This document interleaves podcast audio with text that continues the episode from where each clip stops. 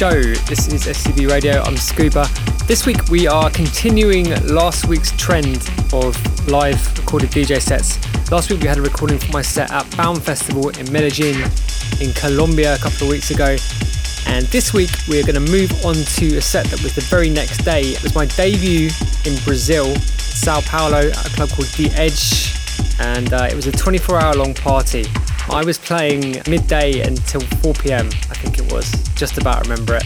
The day is a little bit hazy. But yeah, I think we'll just jump straight in. I'll talk a little bit in the next hour, not too much. I'm not going to give out track listings. We said last week on the live shows, I'm not going to give out my track list. But yeah, so let's get into it. Me live at Edge Club, Sao Paulo, Brazil.